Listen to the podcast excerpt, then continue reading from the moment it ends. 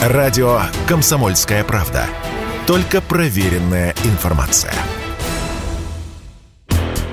Авиасообщение с Египтом было ограничено в конце 2015-го, после того, как в результате теракта над Синайским полуостровом потерпел крушение самолет с российскими туристами. Через некоторое время восстановили регулярные рейсы в Каир, а чартеров не было вплоть до прошлой осени. Сколько же стоит путевка на побережье Красного моря сегодня? Аналитики travelata.ru сообщали о снижении цен, причем порой сразу вдвое, от плюс-минус 100 тысяч рублей в сентябре до 50 тысяч рублей сейчас. Это за путевку на неделю за двоих. Предложений много, а вот спрос неважный. Вот и дешевеют туры. Тут, конечно, надо изучать конкретные предложения, но в целом тенденция иная. Египет скорее дорожает, сказал Радио КП вице-президент Альянса туристических агентств России Александр Мкртчан туры в Египет подешевели в начале октября. А, но где-то уже со второй декады, вот сейчас вторая декада октября, туры в Египет начали потихоньку дорожать. И на школьные каникулы уже мы видим другую тенденцию совершенно. Туры в Египет стоят выше, э, чем туры в Турцию. Я вам приду пример. Например, с вылетом из Москвы на двоих. Тур в Турцию сейчас можно найти за 50 тысяч рублей,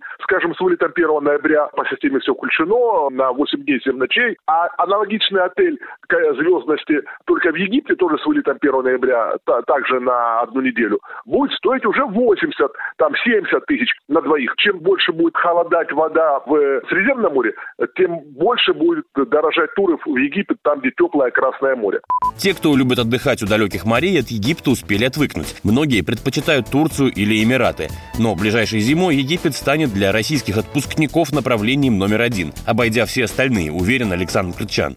Потому что в Египте широко а, распространен сервис All Inclusive, в отличие от Арабских Эмиратов. Второй момент. В Египте намного лучше, чище, интереснее Красное море, чем Персидский залив в Арабских Эмиратах. И в Египте россияне отдыхают в отелях прямо на первой линии. В Эмиратах крайне мало отелей на первой линии, а те, которые есть, стоят в два, в три, а иной раз в четыре раза дороже, чем а, аналогичные отели с аналогичным типом питания, как в Египте. Тем более в этом году, вы знаете, у нас не будет из России прямых рейсов ни в Доминикану, ни в Мексику. Под большим вопросом прямые рейсы во Вьетнам. Очень, у нас есть дорогие рейсы на Мальдивы.